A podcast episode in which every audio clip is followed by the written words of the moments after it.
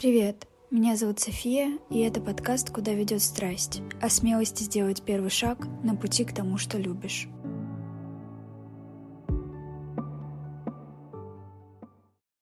Сегодня я пригласила мою подругу Женю поговорить о ее пути в веб-дизайне, а также блогинге — мы с Женей познакомились пару лет назад в Инстаграме. И что я точно могу сказать, так это то, что Женя — это человек, который делает. И делает она из любви очень открыто, честно, искренне, не боится говорить о своих слабостях, не боится говорить о том, что когда она начинала заниматься веб-дизайном, она не видела в себе какого-то особого таланта или суперспособностей, но это не помешало ей начать. А как ты начала заниматься дизайном и как ты вообще про него узнала? А, в общем, это была очень такая спонтанная история. Я буквально за один день узнала, что такое дизайн, и решила, а почему бы и нет. Я была в девятом классе, то есть мне было где-то лет 15, и я увидела, как э, Марго Савчук, блогер, э, запускала курс по дизайну. Он стоил около пяти тысяч. Сейчас, наверное, курсы за такие деньги не купишь. Но, в общем, в тот момент Э, наступало лето, и я решила, почему бы не попробовать, и, наверное, это будет очень классно заниматься дизайном. Ты уже рассказала о курсах по дизайну, а что ты думаешь о самостоятельном обучении? Я считаю, что самостоятельное обучение, оно, конечно, возможно, это сто процентов. Есть очень много видео в Ютубе. Вы можете с легкостью прокачивать насмотренность, э, листая работы на Пинтересте или на Behance. Behance — это сервис для дизайнеров, куда они публикуют свои работы. Но здесь вопрос э, во времени и усидчивости. Я человек вообще такой не, не усидчивый, нетерпеливый, возможно, где-то. И поэтому я выбрала для себя путь э, курсов с обучениями. Мне было важно, чтобы мне показали, как правильно, дали мне всю базу дизайна, рассказали про типографику, рассказали про цвет, рассказали, что правильно, а что неправильно, какие отступы должны быть, как э, соблюдать иерархию на сайте и вообще в дизайне. Поэтому я выбрала для себя более простой путь — это путь с обучениями. Но также я бы хотела отметить тот факт, что дизайн и, наверное, как и множество других сфер, это все равно самообучение, потому что ты должен очень много времени э, выделять э, прокачке своей насмотренности. То есть тебе покажут, как правильно, где можно вдохновляться работами, где смотреть примеры, как ну, классно делать. Но тебе никто не скажет, вот сюда ставишь такой элемент, вот сюда такой элемент, и у тебя это будет всегда работать. Нет, такого не будет. Ты сам должен учиться на своих ошибках, пробовать что-то новое, применять какие-то новые тренды, учить базу, и тогда все будет хорошо. Насколько я поняла, у тебя был только положительный опыт с курсами или все-таки был какой-то негативный? Я э, больше, по большей части это был все равно всегда положительный опыт. Я всегда выбираю, когда курсы, выбираю человека, у которого я хочу купить курс, и для меня принципиально важно, чтобы этот человек тоже являлся действующим дизайнером, чтобы у него были свои работы, чтобы он параллельно, как обучает, параллельно работал сам, потому что есть люди, которые уходят в обучение и забывают про сам процесс работы. И, в принципе, я покупала много различных курсов, то есть это были и по дизайну, как э, компоновать там элементы на сайте, как вообще чувствовать сайт, как понимать это все. Также это были уроки и по верстке, э, по анимациям, это были уроки по плакатам, где я смотрела и училась работать с пустым листом. Также это были различные курсы по креативному мышлению, где я внедряла разные э, идеи, которые очень нестандартные, которые не совпадают с канонами дизайна. Ну, в общем, были очень разные курсы. Еще хочу отметить, что я не всегда проходила курсы до конца. То есть я э, что-то упускала и вот смотрела, можно уроки только по интересующим меня темам. Помнишь свою первую работу? Возвращаешься ли ты к ней? И глядя на нее сейчас, ты бы что-то изменила или ты в целом ей довольна? А, да, я иногда люблю заходить в фигму и пролистать. Фигма — это приложение, в котором я работаю, программа. Вот, отлистать до самого конца и посмотреть на свои первые работы. Я даже недавно делала видео для блога, где показывала свои первые работы. Посыл у этого видео был такой, что не все всегда получается с первого раза. Сейчас я смотрю на свои первые работы и понимаю, как я выросла за это время. Я раньше просто пыталась там налепить всего, чего только можно, сочетать несочетаемые цвета, очень странные решения по типографике. И...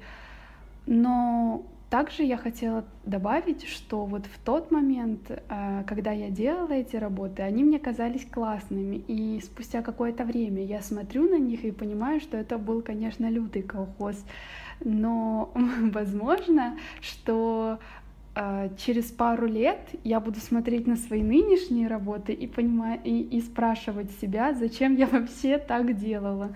Так что это все равно с опытом приходит, но я очень рада, что мои первые работы были, и неважно, какими они были, главное, что я пришла в эту сферу.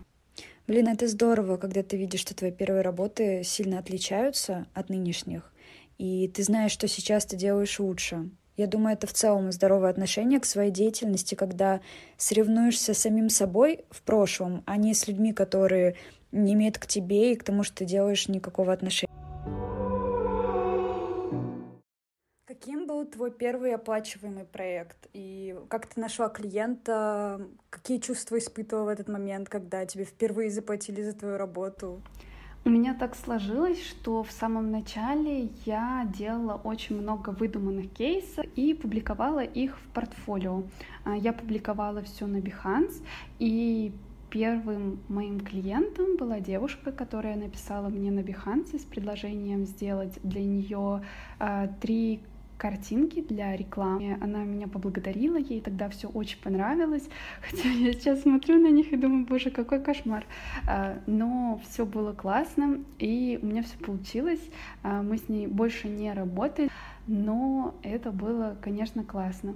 А потом так получилось, что в дизайнерском чате я нашлась с одной девушкой, дизайнером. Она работает э, в паре со своим молодым человеком. И они тоже посмотрели мои работы на Behance и предложили мне работать у них в команде. И это вот, конечно, был колоссальный опыт, потому что там я научилась скорости, там я научилась чистоте, и я выросла у них в команде. Я поняла, как они работают с клиентами, что они делают, как они все это делают. Они меня всему научили, я им очень благодарна. И вот там у меня были такие первые проекты у них в команде. То есть они были главными дизайнерами, а я была таким э, дизайнером, который выполнял мелкие задачи или же такую работу, которую очень часто вот делегируют, и вот они мне ее делегировали. Сейчас мы с ребятами до сих пор общаемся, дружим, но мы уже не работаем вместе. Поняла. А, расскажи, расскажи, были ли у тебя какие-то неудачи или, возможно, смешные ситуации, связанные с дизайном? Прямо таких вот неудачных ситуаций я вот э, не вспомнила. Но я все-таки считаю, что мы притягиваем тех людей, которых мы хотим, и я всегда свою работу выполняю очень качественно, очень четко. Я всегда, у меня так получается, что я сдаю проекты до дедлайна, иногда на неделю у меня это получается, иногда на. И если там у клиента возникают вопросы по сайту после нашего сотрудничества, то я всегда на связи. У меня есть одна смешная ситуация, которая уже вошла в закономерность, и сейчас я ее расскажу. В общем, у меня уже не первый раз такое происходит, что нужно сдать проект, а я в аэропорту и у меня самолет. И я просто сижу в аэропорту, доделаю сайт, вношу правки, в полете доделываю дизайн. А, все говорили, что фриланс — это когда ты сам придумываешь э, свой рабочий график, сам работаешь, когда хочешь, но фриланс — это работа даже когда ты сильно занят другим делом. И также вот буквально месяц назад я возвращалась домой зимних каникул, у меня задержался рейс, и мне написали, что вот, Женя, нам нужно доделать презентацию, помоги, пожалуйста. Я вот в полете доделывала, потом вернулась домой, тоже все сидела, делала. И это, конечно, такой experience очень интересный. И мой, кстати, самый первый проект, о котором я рассказывала, мне вот девушка написала про э, три, карти... э, три поста с рекламы. Мне написали об этом тоже, когда я была в аэропорту. И, и в общем, у меня там какая-то денежная энергия. Это сто процентов. А, Еще хотела спросить тебя про какие-то просто запоминающиеся ситуации. Например, а, ты недавно была на концерте Зиверт, и, насколько я знаю, ты сделала для нее постеры к песням. Можешь вот подробнее про это тоже рассказать? О, это вообще э, очень интересная история. Я фанатка, поклонница, э, очень преданный слушатель певицы Юлии Зиверт. И она у себя в телеграм-канале объявила о конкурсе Э, что вот напишите, пожалуйста, как вы чувствуете э, мой альбом. У нее недавно вышел альбом, как вам музыка, что вы думаете. Ну, э, все писали сообщения, а я, так как немножко творческий человек, и я сделала постеры к песням, которые мне очень нравятся, которые у меня просто каждый день играют в моем доме, в моих наушниках. Они получились фантастическими, мне они самой очень нравятся. То есть я, когда их делала, я просто села за ноутбук, включила музыку, э, ну, соответственно, по, по тем песням, по которым делала, и я отлетела в какой-то космос, и я просто сидела, создавала, это была ночь, я их сделала очень быстро, где-то, ну, часа за два, то есть все вместе. Я также написала к своим постерам э, сообщение, и через пару дней э, мне приходит сообщение от менеджера Юли о том, что я выиграла в конкурсе. Меня пригласили в Москву на закрытый предпоказ э, фильма по альбому. И в конце вот этого фильма мне удалось подойти к Юле. Я распечатала эти постеры, и я подарила их ей, исполнилась моя мечта, и это просто непередаваемые ощущения, так что я очень благодарна себе и дизайну, что когда-то начала этим заниматься, потому что вот в один момент случилось так, что дизайн очень помог мне выделиться, и меня увидели. Это очень круто. Я даже когда смотрела твою историю, просто с улыбкой на лице, потому что очень рада была за тебя. А ты сейчас можешь сказать, что у тебя появился э, с годами какой-то свой собственный индивидуальный стиль? Или, возможно, ты стремишься к этому? Наверное, нет, пока я еще не обрела свой стиль, я стремлюсь к этому, то есть я пробую много разных решений, но я вот знаю, какой мне дизайн не нравится, что я бы не хотела делать, и вот какие-то проекты мне предлагают, и я от них отказываюсь, потому что, ну, мне не близок этот стиль, и вот недавно я работала с девушкой, она мне у нас с ней, как оказалось, очень разные видения, но я уже согласилась на работу, поэтому я была обязана все до конца выполнить.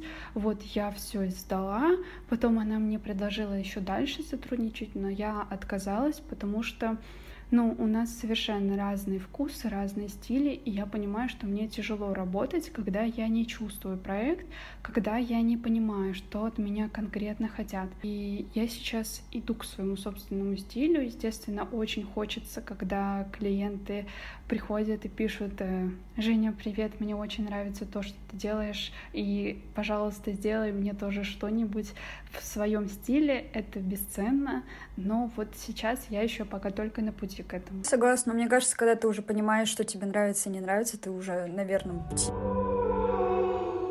Мне интересно, твой переезд как-то повлиял на твою деятельность?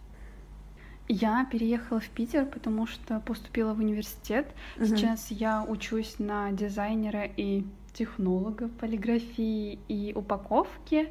А сама я больше изучаю веб-дизайн, а в универе мы изучаем больше а, как работать с упаковкой, что нужно для этого. И мне очень интересно узнать про создание фирменного стиля для бренда, про полную упаковку бренда.